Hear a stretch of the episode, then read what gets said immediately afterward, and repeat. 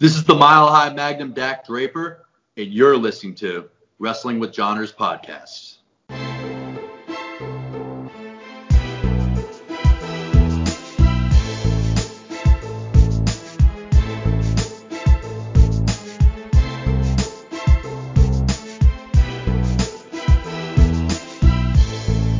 What's up, everybody? Welcome to another episode of Wrestling with Johners. This is episode 157, and today we're going to be covering NXT Takeover 31. And uh, I'm delighted to introduce uh, a guest that I've tried to have on the Wrestling with Johners podcast for a little while now. Uh, we've tried a couple of times, but finally I've got the man on the Wrestling with Johners podcast, none other than Sonny G, uh, interviewer and commentator for Powered Forward TV. So, Sonny, great to have you on the podcast. How you doing? Yeah, I'm doing good. Thank you very much. It's uh, you know, it's great to finally be here. I know, like yeah. you said, we've been, you know, trying to do this for a little while now, but um, yeah, we get to do it now, and I'm, I'm, you know, really, you know, happy that you wanted to have me on here. Yeah, and uh, I would say that it's a pretty good event to have you on to discuss today, Sonny, because sure. um, we're going to be talking about NXT Takeover 31. There's lots of kind of talking points coming out of the show, uh, lots of talking points that we'll get into, no doubt, during the during the discussion, uh, and some really really good matches, including a fantastic main event. And I can't wait to discuss that with you. But uh, let's talk for a couple of minutes about you, because as I've said, before, you know, earlier, been dying to get you on the podcast. We finally got you on the Wrestling with Johners podcast. Uh, I mentioned at the top of the podcast that you've done plenty of interviews in your time, as well as a podcast yourself. And I know you better as a commentator for various promotions around the UK yeah. that's been highlighted on uh, Turnbuckle TV and now Powered 4 TV most recently, Sonny, with uh, uh, Full Force Wrestling in their five year anniversary show, which um, hit our screens on Powered 4 TV this past Friday. So go out and check that out. But uh, congratulations on all of your successes, my friends. But uh, commentating, when, when did you when did you first kind of realise that you you were going to be a commentator? When did you kind of get bitten by the commentating bug, and when did you start? Uh, to be honest, I mean, I've always been I've always been just a podcaster. I say yeah. just a podcaster. You know, I've always been a podcaster, and you know, when Rich gave me the opportunity to you know, be part of Turnbuckle TV, I was thinking, oh, this is great. You know, I get to be a part of a business that I've wanted to be a part of for, well, you know, I'm, I'm 36 this year, so I've been watching wrestling for a long time. So it's something that you know I've dreamed of being a part of for such a long time, and then, you know, just to to be given that opportunity, to be given the chance to do it, was just unbelievable. And then, you know, I was doing the interviews and stuff, and I was being part of the wrestling and Hinckley promotion, and you know, I just thought, you know, maybe I could I could do commentary here. Maybe you know, let me, let me see if they'll give me a chance. That's all I wanted. All I wanted was a chance. Um, so I asked, you know, I think Rich asked Tom or I asked Tom, I can't remember. Um, and then yeah, Tom was like, okay, well, here's the show that we've you just did all the interviews for. Um, you know, do it and we'll see what happens. So I did the it was the Fear of Falling tournament, uh, 2019 that I did, and that was the first show that I did ever. Um, and I basically just took everything that I knew from watching wrestling and yeah. you know listening to commentators and just went from there. So I did it in post. So I did it at home and I had no idea whether it was any good or you know, if people were going to like it or, you know, I was going to get s- slaughtered. but, you know, uh, I did it and people seem to enjoy it. And yeah, it's, it's sort of, it's picked up from there really. Yeah, well, I think you, you've easily and already established yourself as uh, one of the, the go-to commentators on the work, oh, the tremendous work you've done on Turnbuckle TV and Powered 4. And I've seen uh, all the shows you've done for DNA Wrestling and, of course, yeah. the, the, Full Force Wrestling. And what other groups do you, I mean, you obviously said Wrestling in Hinckley. What other groups do you uh, commentate for, Sonny? Uh, I've done some matches for, well, I've done some shows for IWE as well, uh, which is great. They're a show yeah. Uh, based sort of down south from where I am. Yeah, um, Frankie T. We love Frankie on this show, yeah. Yeah. Love the urban goth. Frankie's a great guy as well. Yeah, his jokes absolutely. are terrible. Don't tell him that I said that, but his jokes are terrible.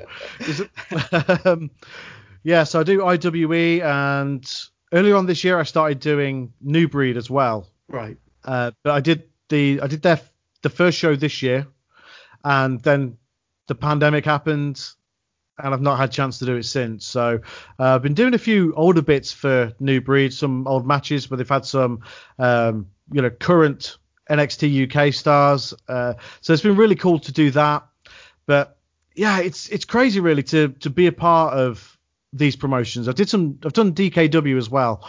Um, I'm not sure if I'm still doing DKW to be honest. I need to uh, I need to s- slide back into Lucas's DMs and have a chat with him. But um, yeah, you know what? To, to even be considered and to even be, you know, given them opportunities to to to do it is just to me is mind blowing because yeah.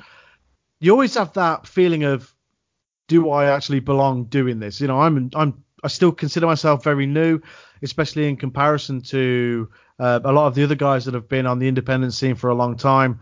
Um, so I, you know, I still consider myself fairly new. I don't turn up to shows in a suit or anything like that. I think, you know, trying to trying to modernize the way that it works. Of course. I just roll up in a I just roll up in a pair of skinny jeans and a t-shirt or a hoodie or something and yeah, try and shake it up a little bit, you know. Yeah.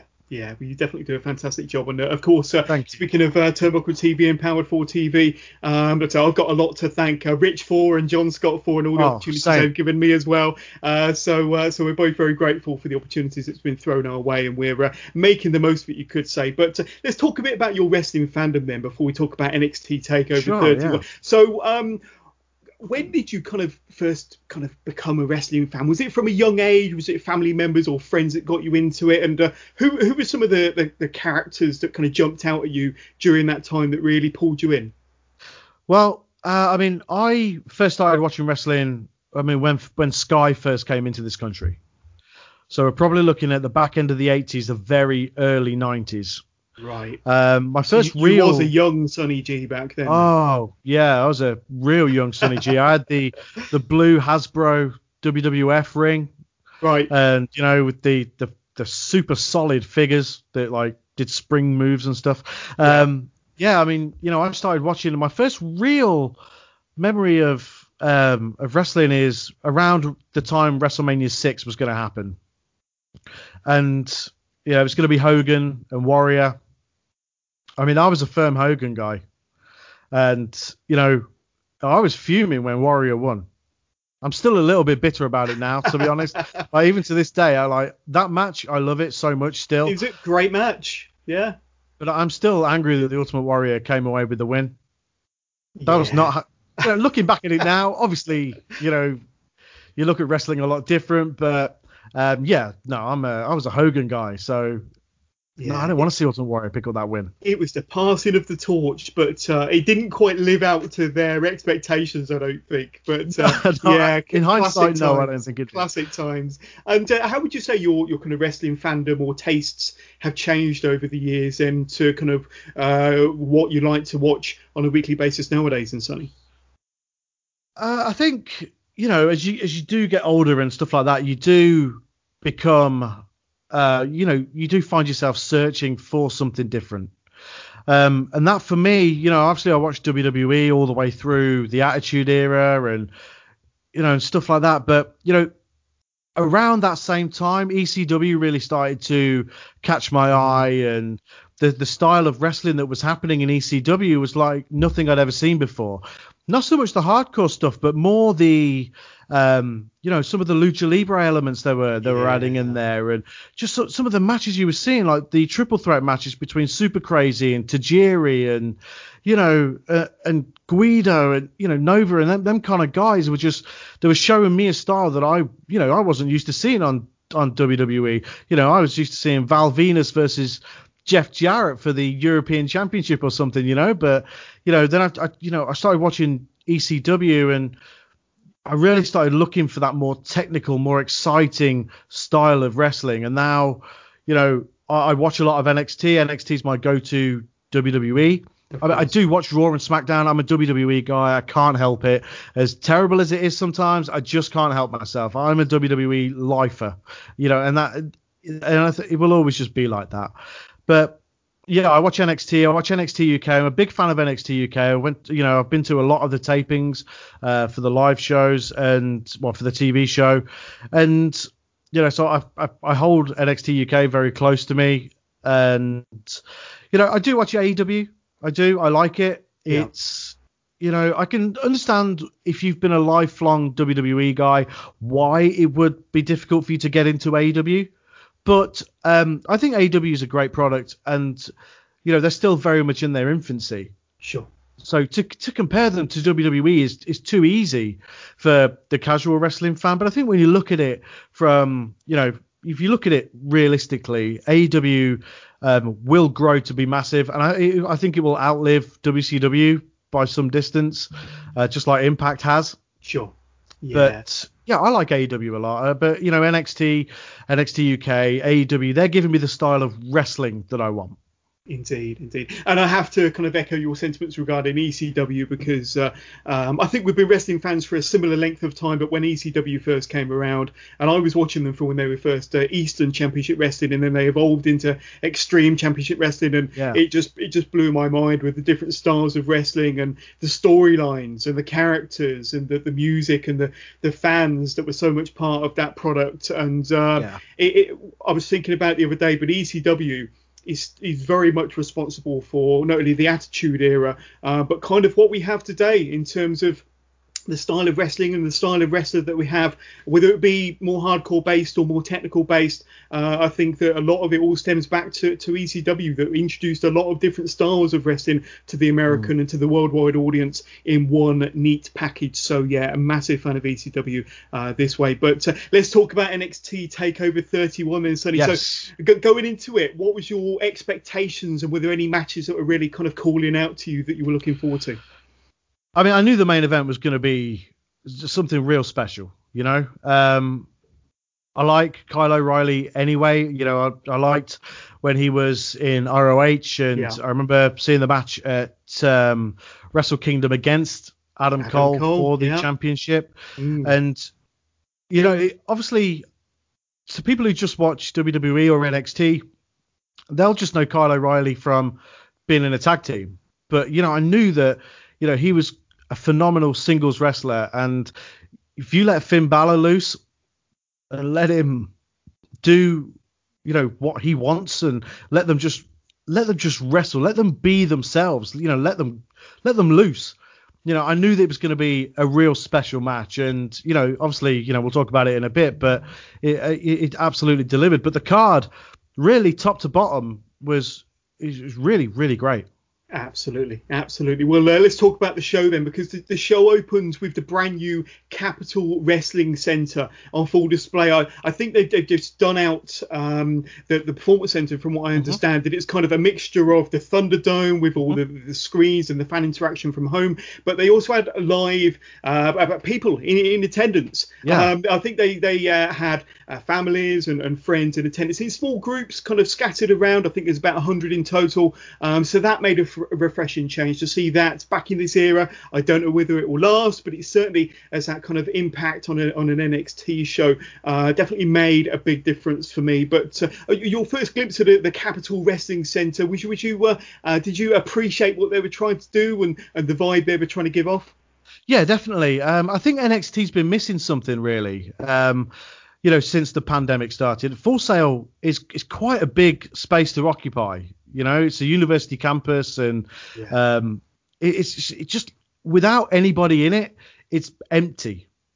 You know, and NXT needs that sort of closeness. So like obviously with NXT, normally the crowd are like super close, and yes. you know you've got that very sort of small feel but energetic feel and NXT was really missing that I know you had like the the extras the extra talent smacking the boards and stuff but it was still missing something. And I think the you know the, the mini Thunderdome that they've got going on now, I think that's I think that's great. You know, I know they had I know they had only about 30 actual fans in there. Right. Uh, but the rest of it was um, friends and family and talent as well. There was a yeah. few talent in there.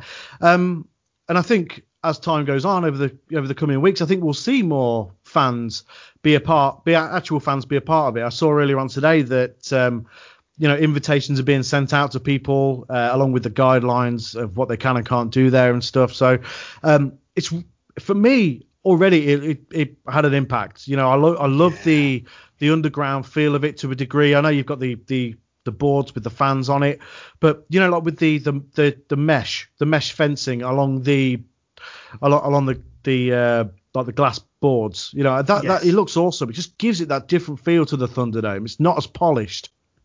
Totally agree. Totally agree. And uh, to, to kick things off, we had Damian Priest putting his NXT North American Championship on the line against Johnny Gargano. So there was obviously a, a big size difference between these two extraordinary talents. You had uh, uh, Johnny having to use his pace and intelligence mm. to get an advantage over Priest in the early stages, with Gargano focusing heavily on Priest's left leg. Uh, Priest uh, attempted a razor's edge first off on Gargano, only for Gargano to turn it into like mm-hmm. a sunset bomb for a close near fall to uh, to kind of kick things off. Uh, there was an exchange of strikes before the match goes to the outside, allowing Priest to finally hit his razor's edge on the edge of the ring apron, leading to a two count. Uh, there's even a, a, very impressive somersault senton from uh, Damian Priest, who's a big guy. Was he about six six, six seven? Yeah, he's, he's a big dude. Post. Yeah, he's a big old dude. Um, and, and it could only serve to kind of um, kind of take out some security on the outside. But uh, even that came after, from nowhere, though, right? It really did. It was it was very uh, Ricochet esque.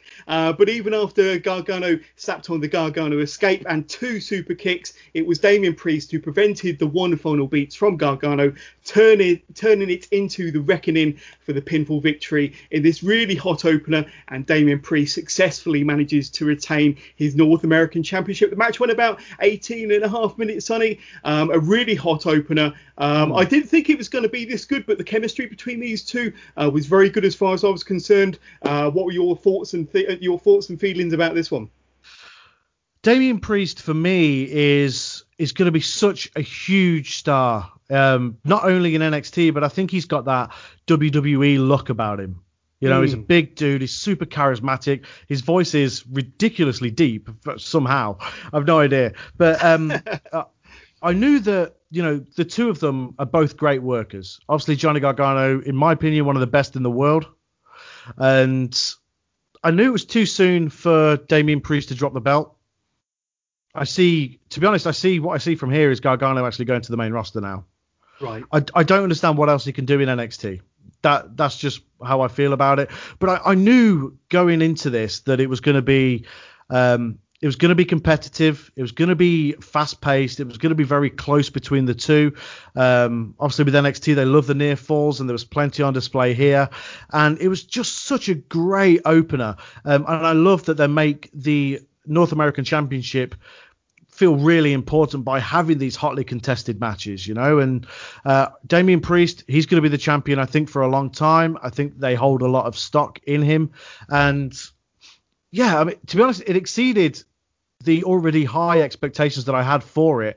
Um, but you know, there, there was probably no better match to open Takeover 31 with than that. Definitely. And uh, a couple of things that caught my eye about this match also was that uh, uh, Johnny Gargano got in a lot of offense. And you might mm. say, hmm. well, you know, he's, he's, a, he's a Grand Slam champion of NXT. Of course, he's going to get in a lot of offense. But like I said at the very top of this, this match, um, there's a big size discrepancy between yeah. these two. Uh, Damian Priest is, is very dominant and uh, a, a big guy, lots of power moves there as well, as well as being very agile. But um, the other thing I liked is that Damian Priest did show a fair bit of vulnerability, and he did sell for Johnny Gargano an awful yeah. lot. And there were there were points in the match where Johnny Gargano looked like he had the the upper hand and was potentially could have potentially have stolen the title. Um, but uh, I think that the right person won the match at the end of the day. I agree. Uh, Johnny yeah. Johnny Gargano did everything he could to uh, put put Damian Priest over. Not that Damian Priest needed it, but a, a fantastic match. And uh, yeah, this was uh, a great way to kick things off. And like I say, won about 18 and a half minutes, so they gave him yeah. plenty of time and a really, really hot opener. Our friends over at Hope Spot Clothing are offering listeners to the Wrestling with Johners podcast 10% discount off of all of their t-shirts and merchandise. Simply use the code WWJPOD. That's WWJPOD Spot Clothing are a charity label with over 50% of all profits going to a variety of good causes. Go to their website www.hopespotcc.com. That's hopespotcc.com and take advantage of their great discount now. Let's uh, talk about our next match then. So this was quite an interesting match for uh, a couple of reasons. Kushida versus mm. the Velveteen Dream. Now, uh, this this feud, this match has been brewing for a number of weeks on uh, NXT yeah. TV, Sonny. Uh, but one thing that really, really could, stood out for me was that uh, this was Kushida's first ever NXT takeover match, and he's been with the company well over a year and a half. Now he's had his injuries, he's had his kind of uh, his, his, kind of issues as to why he's not been able to have this prolonged feud or a takeover feud or a takeover match.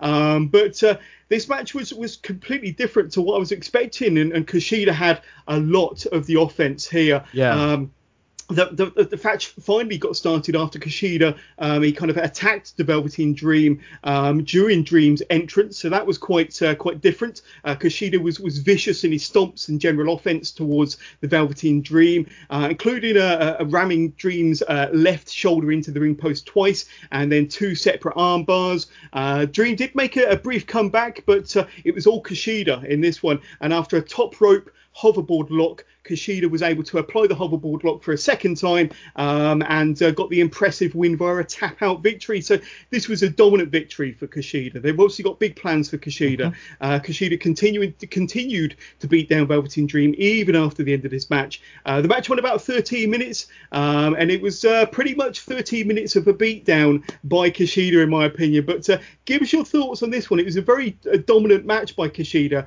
and it all kind of started before the bell rang. Yeah, with this, uh, I mean, Velveteen, the way Velveteen Dream has been used since he come back um, from being from his extended period of time away, uh, yeah. it's been really strange, and I'm I'm finding it very hard to get into the character of Velveteen Dream the same way that I did before when he was around. And um, with Kushida, like you, I was so shocked to find out that that was his first takeover, like his first takeover match. It's like, what? He's, dude's been there so long. Like, how is this yeah. the first time? But um, he looked great. Obviously, yeah. I, with Kushida, I loved the aggression. The aggression is like, I love that style, that strong style. He just every throwing everything. I think we've seen a very soft side of Kushida since yeah, he came. I was going to say it's much needed aggression because we have seen quite a, a soft side of Kushida that that uh, you know we know from having seen so many matches of his over in Japan that he is uh, he's you know uh, kind of uh, brutal in his offense, and uh, I think this is the first yeah. time we've seen we've seen that brutality. Um, uh, but uh, yeah, and I think it's kind of moved him up a couple of notches in many people's uh, opinion of him and, and, estimations of him to the point where you know we can take him seriously as, a, as an NXT threat going forward. Definitely, and I, I, what I want to see from Kushida now is I want to see him push on, keep with that a, a, aggressive style. I know that they're they're sort of saying that they're you know they're turning him heel because obviously what they did, what he did at the end was mm. break the arm of Velveteen Dream, and that's you know the supposed start of a heel turn for him. And I think that's great because you know, I, I, and I've been saying this a lot. While there's no fans there, not you know, I know there was fans there last night, but while there isn't, you know, while we're not in a normal environment, you yeah. can test the waters and do different things, you know, without you know getting that that bite back. You can really build a heel character because you know we know full well if fans were present on you know it's SmackDown tapings at the minute, Roman Reigns will be getting cheered because he's now a heel. So you don't really get the chance to build that heel character properly, you know. Um, but with Kushida now turning heel, and you can really build that strong, vicious heel side of him, and let it really, let it really pick up, pick up some serious momentum. Maybe go for you know, the North American Championship, or maybe even down the line challenge Finn Balor for the NXT Championship, and just really build himself to be the top quality superstar that he really can be. Yeah, and I honestly thought when they had that number one contenders gauntlet match the other week, Sonny, that uh, Kushida was going to come out on top there, and we was going to see a Kushida Finn Balor main event last night. Now we didn't, mm. and we, will talk about uh, the actual main event that we that we did have, which was uh, uh, would have been every bit as good as the Kushida match. But I thought that was yeah. the direction they were going, but maybe somewhere down the line, uh, yeah. And I think with that added aggression, uh, Kushida needs to be taken seriously, and he's going to be on many people's lips when it comes to talking about championship contenders, one way, shape shape, or form. But uh, Sonny, you mentioned at the top of the podcast about your wrestling fandom, starting from the late 80s all the way through to now. You you, you must have seen a few WCW Halloween Havocs in your time. Hmm, hmm. uh, but uh, as we saw last night, uh, WWE are bringing it back under yeah. the NXT banner, uh, banner, and it's uh, going to take place on the 28th of October which I think is uh, either a Saturday or a Sunday, and it, it's going to be their next NXT pay per view Halloween Havoc. So uh, uh, exciting times, and it, it's a much loved uh, concept. I was out of all of the WCW pay per views, the Halloween Havoc was the one that I looked forward to the most every single year. So many classic pay per views under the WCW Halloween Havoc banner. But uh, are you looking forward to this one? I am. Um, I think it's actually an episode of NXT. I don't think it's a weekend because ah, okay. Um, the 31st of October is is is a Saturday. Right. And so it's uh, going to be going this. up against Dynamite then. Yeah, I knew this because I was due to get married on Halloween this year, but because of ah, COVID, it was cancelled. Um, so yeah, this is going to be a um, a midweek regular episode of NXT. So it's going to be going up against Dynamite, like you said. Um, I don't think it's the Dynamite one year anniversary show. I think that might be the week before. Right. Yeah, I um, think it might might be sooner. Yeah, so uh, I know their one year come, one year anniversary comes around fairly soon, yeah. but it's going to be close. Yeah. Because um uh, yeah, obviously as Shotzi Blackheart, who I love, I think she's brilliant. Mm. Um, huge future in WWE. Um, whether it be on NXT or the main roster, she's hosting Halloween Havoc. I hope they have the big pumpkin. That's the one thing I loved about WCW pay-per-views was um, you know, in the in the nineties where they had the the awesome sets for their pay per views. Yeah, the big skeleton I, coming down and the the big. I want all of that. Loved all of it. Absolutely. Yeah, I, I, that's what I want to see. You know, I saw on the you know the reaction on Twitter last night was uh, electric for Halloween Havoc being brought back. Uh, I just hope WWE do us proud. I hope they yes. do do it justice. You know. Yeah. Now, now one uh, Halloween Havoc match in particular was uh, Jake Roberts and Sting with the with the spin the wheel, make the deal. Um, that, that I, am not sure whether I want them to bring that back or not, but uh, it, it, didn't yeah, work very well for WCW back in the day. So hopefully that's, that's something they don't bring back for nostalgia value. I hope. Yeah, there's a few there's a few things that can be left in that never to be touched again yeah. WCW box. Indeed. Uh, like Buff, Buff Bagwell's mum on a pole and you know that that, that sort of stuff. That, oh, that can yeah. be left with WCW. Yeah, but uh, let's talk about our next match. So it's uh, the third of five matches. Uh, Santos Escobar versus Isaiah Swerve Scott for the Cruiserweight Championship and Sonny. So uh, as we mentioned uh, um, in the last match, that takeover, this, this takeover was not only the debut for Kushida, but also the debut takeover for these two individuals, Isaiah Swerve Scott and Escobar, of course. Uh, so and out of all the matches, I mean, going into this, this show, this was one of the matches I was particularly looking forward to. Um, and you know, these two very very, very talented individuals, and both very, very familiar with each other and very familiar with like the, the, the lucha style of pro wrestling as well, Sonny. But uh, um, I'm just going to go through some of the highlights of the match. It was it was Swerve sure. Scott in the early stages uh, in this match. It was all Swerve Scott in the early stages of this match, with uh, Santos Escobar delivering a dive to the outside and a top rope Frankensteiner to even things up. Uh, there was a Rolling Thunder flatliner and a DDT from the middle turnbuckle from Scott for a two count. Uh, but then uh, we had uh, Joaquin Wilde and Raul Mendoza. They come out to interfere, but they're fought to the back by Ashante Adonis. Um, Escobar showed some frustration after Scott kicked out of his Phantom Driver finisher. Uh, Swerve Scott uh, came within a whisker of winning the match uh, following a house call and a 450 splash, uh, but it was Santos Escobar that ended up pulling out the victory after Scott hit his head on the turnbuckle bar on the outside of the ring before Escobar c- connected with a, a, double underhook backbreaker for the win. I've got to be honest, the, lo- the, longer this match went, the more invested I got into the action. However, I thought the ending was a little weak, and uh, the ending did not uh, do any favours for Swerve Scott, in my opinion. But overall, a good match. I'd love to know your thoughts on this one, Sonny. Man, oh, God, I, I loved this match. I knew it was going to be great. Uh, I'm with you here. I didn't like the end. I, I don't think that finish is the finish that Escobar should use going forward because it just didn't it didn't look good, especially after everything they'd hit um, each other with during the course of the match. It just felt like that was a, a it just it just fell flat.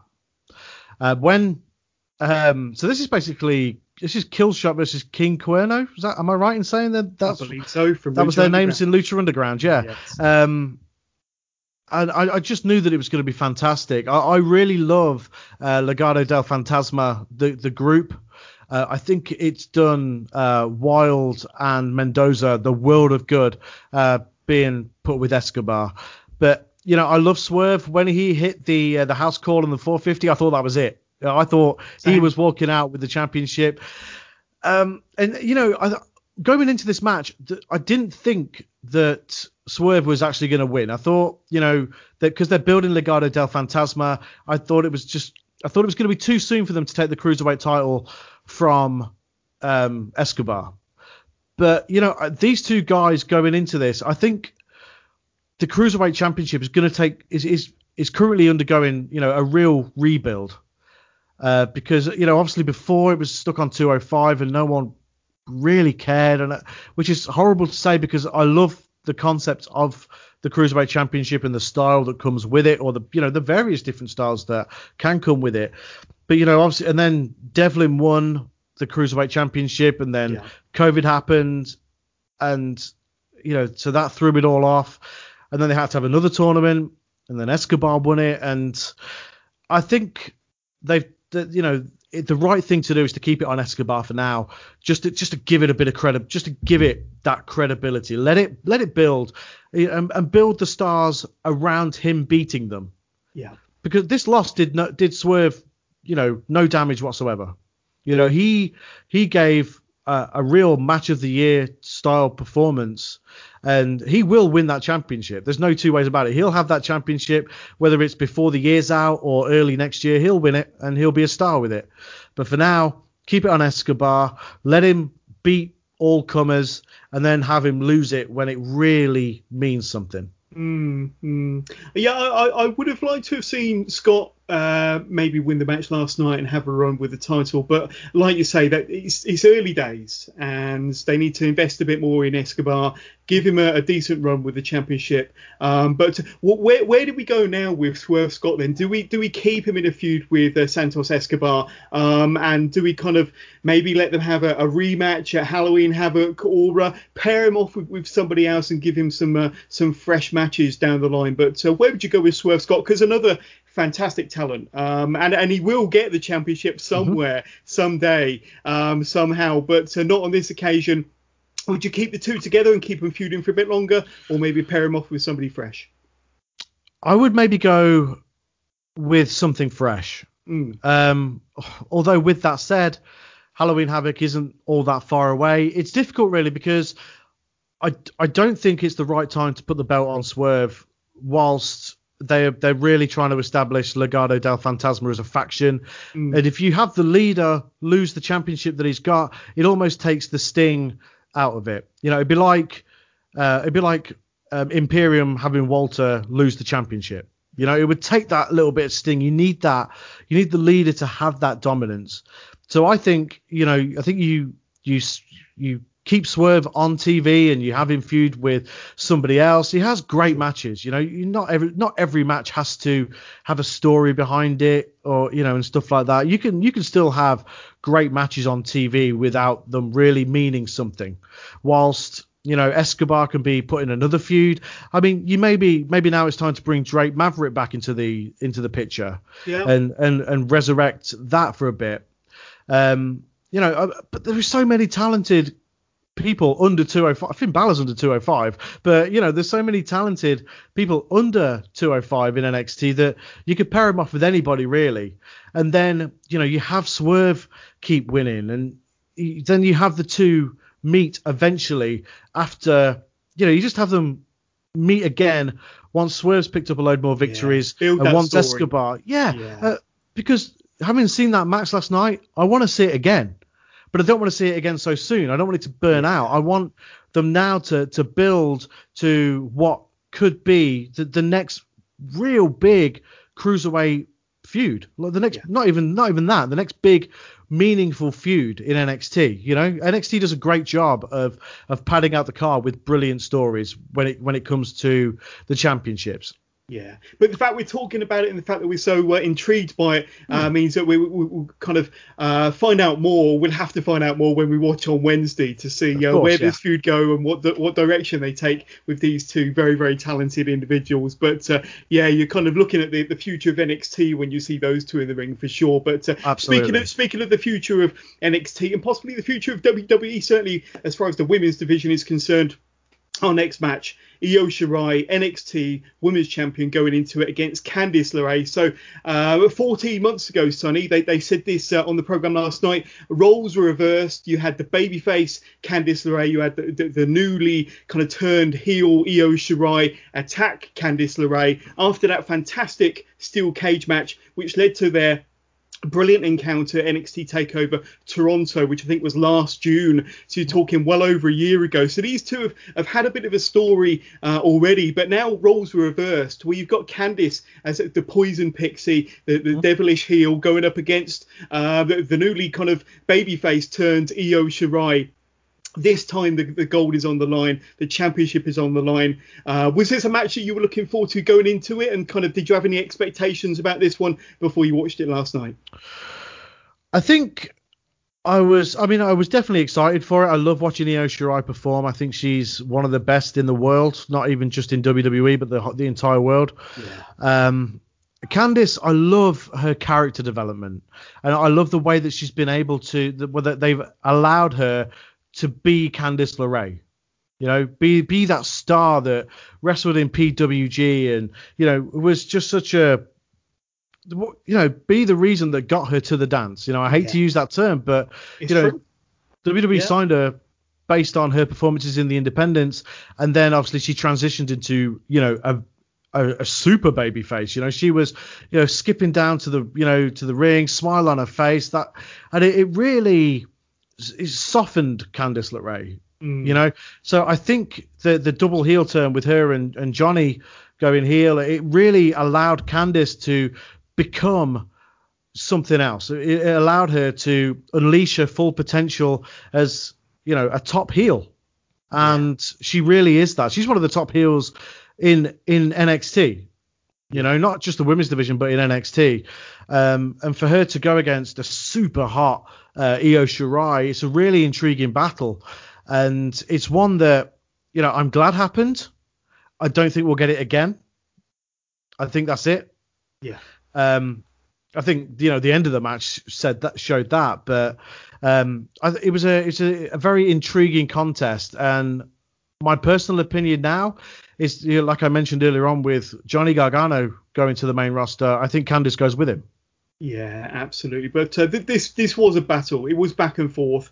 Um, mm. and uh, a really really fun match. I enjoyed this. Uh, to be honest with you, there's quite a few matches that uh, kind of really, really stand out, but this was one of those that really stood out to me from last night. But uh, the match came to an end, Sonny, when uh, Io Shirai finally managed to. She hit a tremendous Spanish fly and mm. then a trademark moonsault for the win to retain her championship. And this was a tremendous battle, and both women gave as good as they got in this really, really tough, hard fought victory for Io Shirai give us your thoughts on the match because uh, I think it went about uh, 14 and 15 minutes and it gave them time. Uh, they both went out there and delivered a fantastic wrestling match. Mm-hmm. Um, and uh, Io Shirai retained her championship. A lot of people thought that with the character development we've recently seen from Candice LeRae and the way they recently turned her heel and how uh, uh, the, the, Johnny and Candice kind of uh, experiment on NXT is really, really working and getting a lot of people talking about their heel personas. Um, but I thought because of that they might have uh, they might have transitioned the championship over to Candice last night. They didn't do that. Like you say, it's, we'll have to see whether they continue this feud. But uh, we, have we, seen uh, this two these two fight. Uh, both as babyface and heels. But uh, last night was a tremendous match, um, and uh, yeah, I'd love to know your thoughts on uh, what went down here. Yeah, phenomenal match. I mean, great back and forth between the two, and the, the, the two of them really got to show their strengths. You know, Candice especially. I think. I think Candice, uh, like I, I mean, like I mentioned previously, Candice has really been given the opportunity to show her true ability over the last couple of months, and matches like this definitely help. You know, yeah. Um, Io phenomenal anyway, and I just I loved the back and forth between the two. You know, and you're right. There, there was a point where you really thought that Candice was going to take it. Yeah. I think it's a fun match, and it, it, was a great story throughout as well. They told a fantastic story, um, but uh, yeah, and, and uh, I don't think the loss did uh, Candice any any harm here because she's uh-uh. built such a fantastic character. Um, she's one of those that you can put in with anybody, and whether she wins or whether she loses, I think she comes out looking great because we all know that she's class. She's got a great character, um, and uh, yes, I, I I I would like to see the NXT Women's Championship around Candice LeRae's waist sooner rather than later. But uh, she's such a hot commodity at the moment, Sonny, that uh, there, there's a chance, there's every chance that uh, things could be show, shaken up fairly soon and that we could see her on either the, the kind of Raw brand or the SmackDown brand. I hope not. I hope not. Um, but uh, she is one of those characters that would do well um, on a slightly bigger stage. I think if they draft Johnny and Candice together, mm. I think they could they could take what they've built in NXT and transition it over onto the main roster.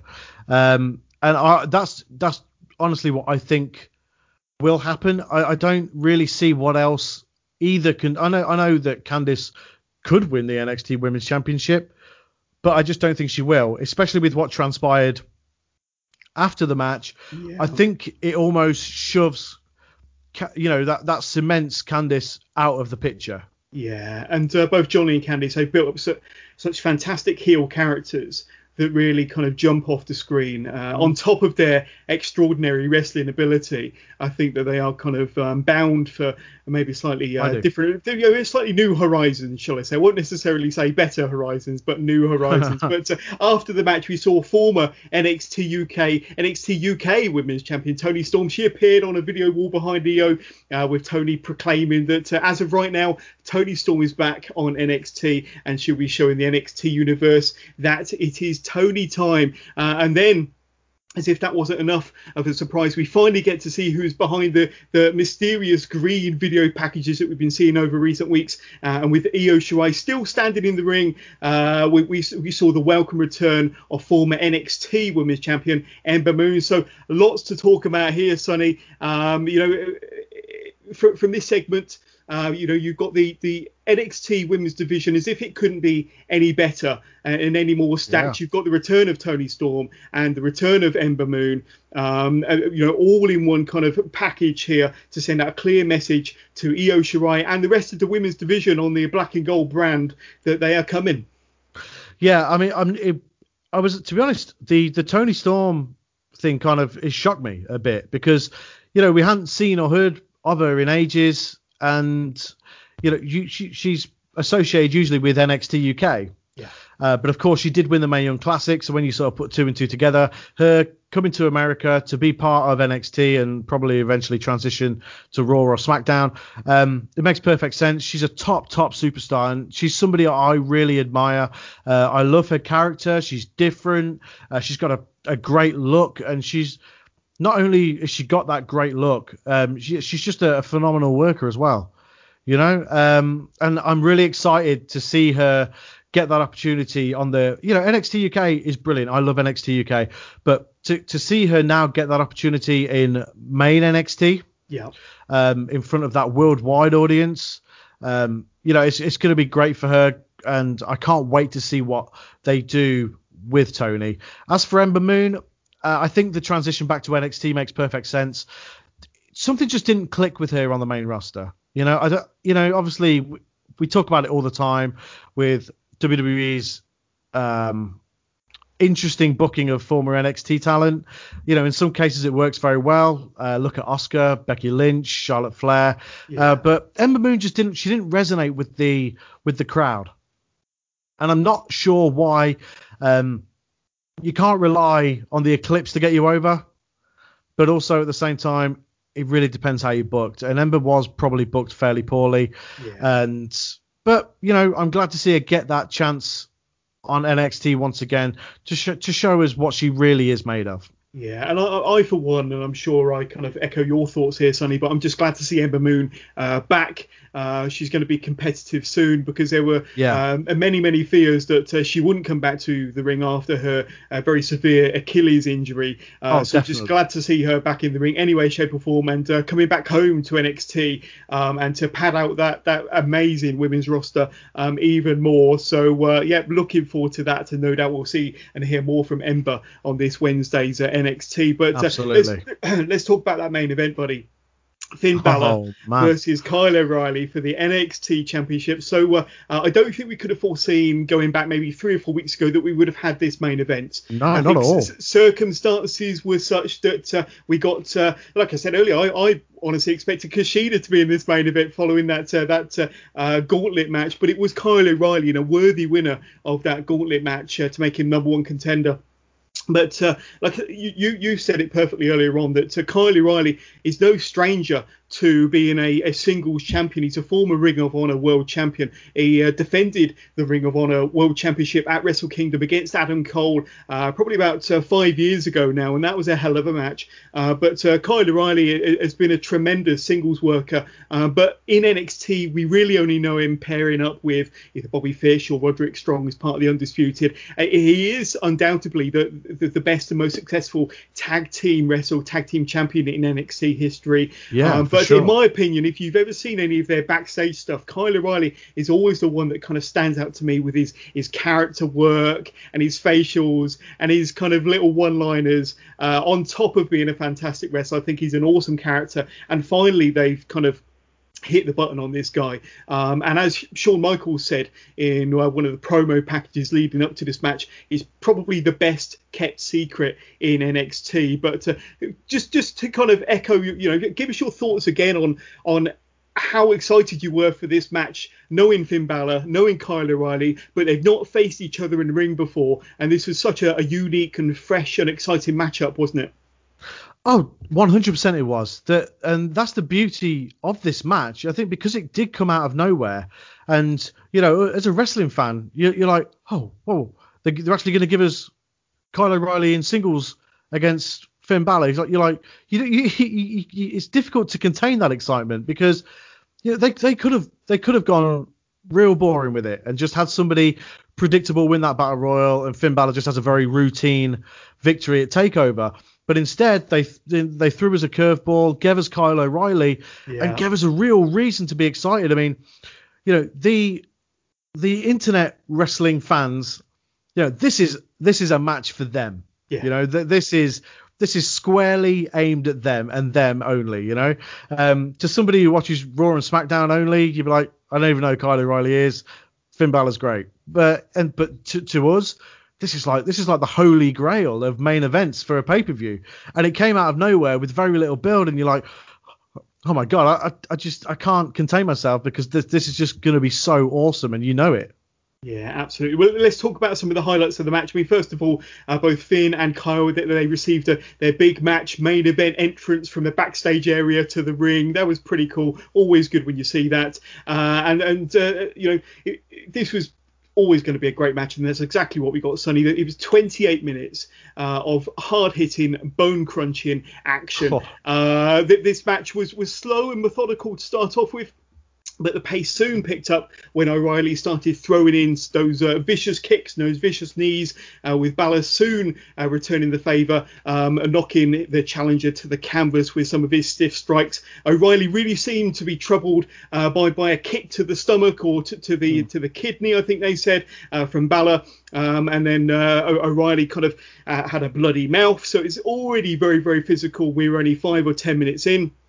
it was a 1916 from Balor with O'Reilly O'Reilly kicking out on two. There was uh, an Achilles lock and a heel hook from O'Reilly. Uh, there was a, a, high running knee from O'Reilly, which uh, um, we would later find out uh, injured Finn Balor's jaw quite severely. Um, but it would be Finn Balor who would deliver the coup de grace uh, to the already injured midsection of Kyle O'Reilly for the win to retain his championship. So Sonny, all I've got written down here on my notes is the word wow. Um, yeah. It was outstanding. There, there, was no gimmicks, there was no run ins. It was just tough, rough, in your face wrestling action. Um, and, it, it, you know, I'd love to know your, your thoughts on, on this match because I, I, think I mentioned it off air, Sonny, but this was more like a, a real fight, an MMA yeah. fight, as opposed to a wrestling match. And I think both guys were they were physically hurt by the end of this. Um, but we, we, talk about kind of the reports that have come out after this match um, very soon. But uh, give us your kind of thoughts on what went down here.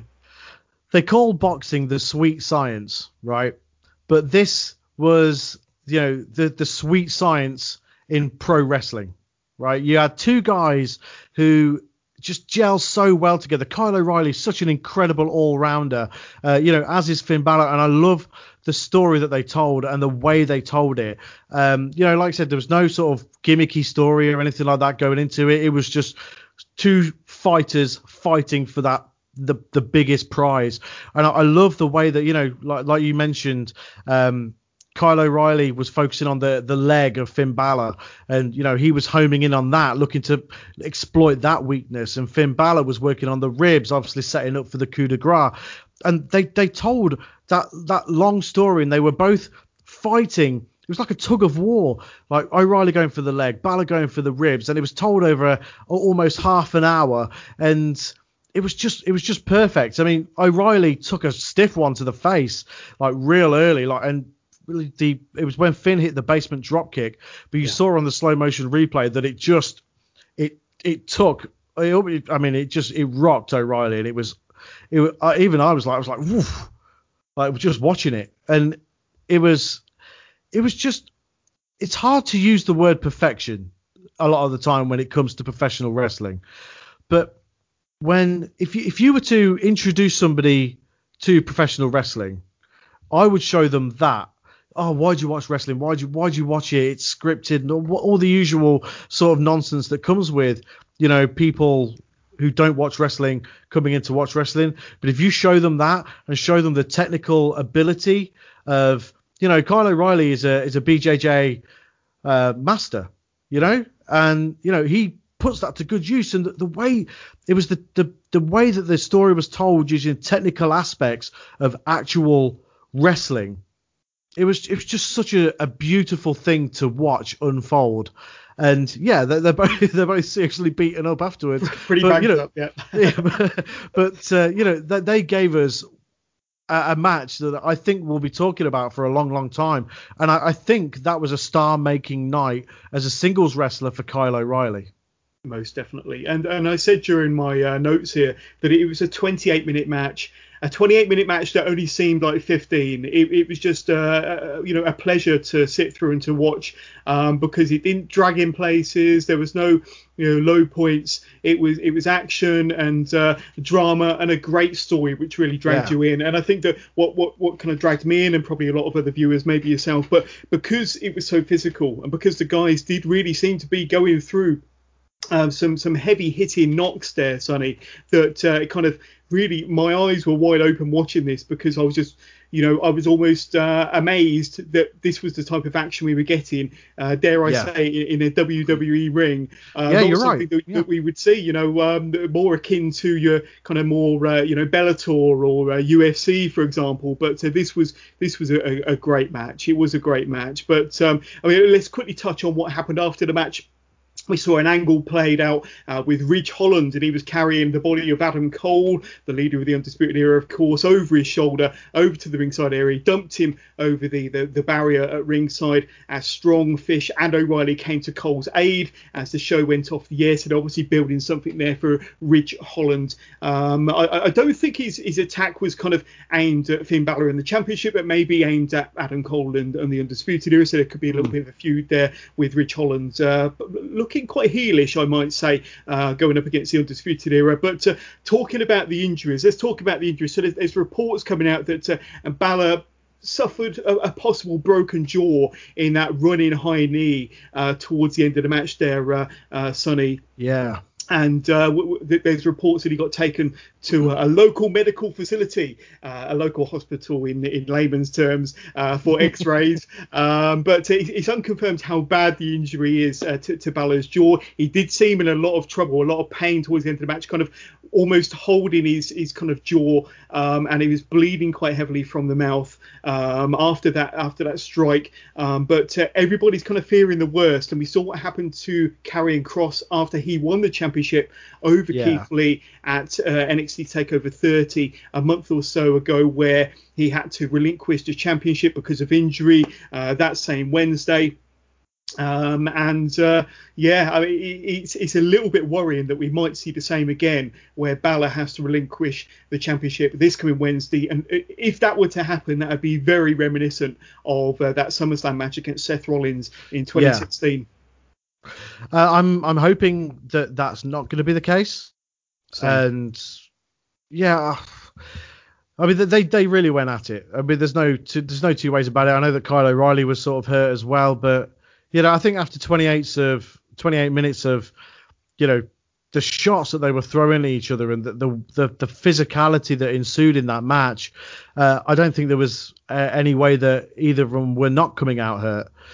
Um, I'm, I'm, you know, I really hope that that isn't the case and Finn Balor can just keep hold of the NXT Championship, uh, just for a little while. He doesn't, maybe doesn't even have to compete. Just, you know, I, I don't want to see this uh, it, it's not, you know, no one can help it. But I don't want to see the the championship get relinquished again and for us to go through the same thing again. And yeah. it's just it, it feels like it happens way too often, you know.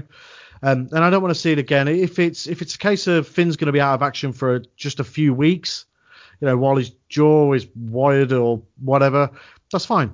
Then you just just have him do something else. You don't. He doesn't have to wrestle. Just have him do other stuff. You know, wrestling is entertainment. You know, find another way to build your next feud. You know. Yeah. Um, now, didn't um, now, if I remember rightly, I know that when Shinsuke Nakamura and Samoa Joe had their feud in NXT, and uh, in one of their matches, Joe suffered a broken jaw, and mm-hmm. so very reminiscent of what happened last night between these two. Um, and I'm pretty sure um, that they they set a precedent by keeping the belt on Joe. Now, more recently, obviously, you know that they've stripped Karrion Kross of his championship, so they might kind of want to you know, kind of follow the pattern uh, of recent events with him. Um, but uh, like I say, Wednesday's going to be must see TV to find out what happens with Finn Balor, uh, what sure. happens with, with, you know with, with uh, his jaw and his uh, health in general, and a bit of an update on Kyle O'Reilly, but more importantly, what happens with the NXT Championship. But uh, interesting times and lots of talking points coming out of NXT for sure. But um, what would you say was your your favourite match coming out of last night's show then, Sonny? Um, no two ways about it. It was the main event. It was yeah. just so good, you know. It was uh, one of the matches that it was one of the best matches of the year. There's there's you know there's no two ways about that. 100% one of the best matches of the year. I'm in, I'm intrigued by what happened after because I, I feel like it was just left and there's no context to it, so we're just guessing. I guess obviously to make us watch NXT on Wednesday. Um, Ridge Holland's choice of waistcoat leaves a lot to be desired. Um, so it'd be interesting to see if he's dropped that come Wednesday. Yeah. But you know, uh, yeah, the, it was it was a great show all round. I, I, thought you know from top to bottom the card was brilliant. Uh, the presentation of the show itself was phenomenal in Agreed. the uh, yeah. in the Capitol Wrestling Center. I thought it was great, and I'm glad that's continuing for NXT TV as well. Um, as we gradually welcome fans back in, how how long that lasts, who knows? But um, everything is uncertain at the minute. But it was just a, it was a brilliant show from start to finish. Probably the strongest NXT card that we've had this year, yeah. in, in, terms of match quality. Uh, but it was yeah, it was brilliant.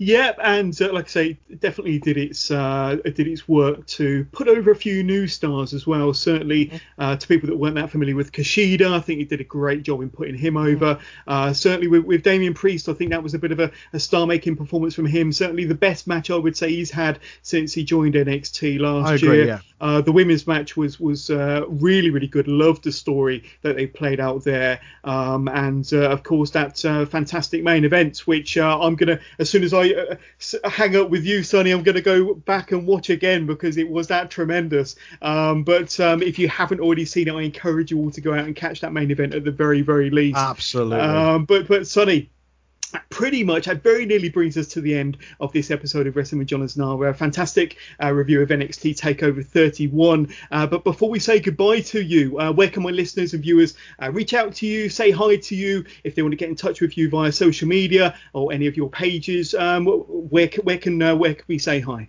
Um, so uh, I do have a Facebook page. It's uh, Sonny G Wrestling Interviewer slash Commentator. Um, I'm pretty certain I'm the only one. um, uh, I'm on Twitter as well, which is my full name, which is at Sonny Garner, which is S O N N Y G A R N E R, and uh, I'm also can be found on Instagram at Sunny Club. So uh, yeah, that'd be. Uh, I'd love to hear from you guys. That'd be that'd be awesome. I love interacting with people. It's great. Excellent. And, and Sonny, one thing we'll have to make sure of is uh, this is the first time we've had you on the podcast. It yeah. definitely can't be the last. Uh, uh-huh. We'll have to do this again because uh, I know we've spoken a little bit off air about doing a, a watch along or two. Uh, so we'll have to make sure oh, that happens. Yeah. But uh, we'll definitely have to get you back on for another review, possibly another NXT takeover somewhere down the line. But Sonny, it's been fantastic having you on the podcast, my friend. I really appreciate it. Thank you so much for having me. Thank you for even inviting me on. I really do appreciate it.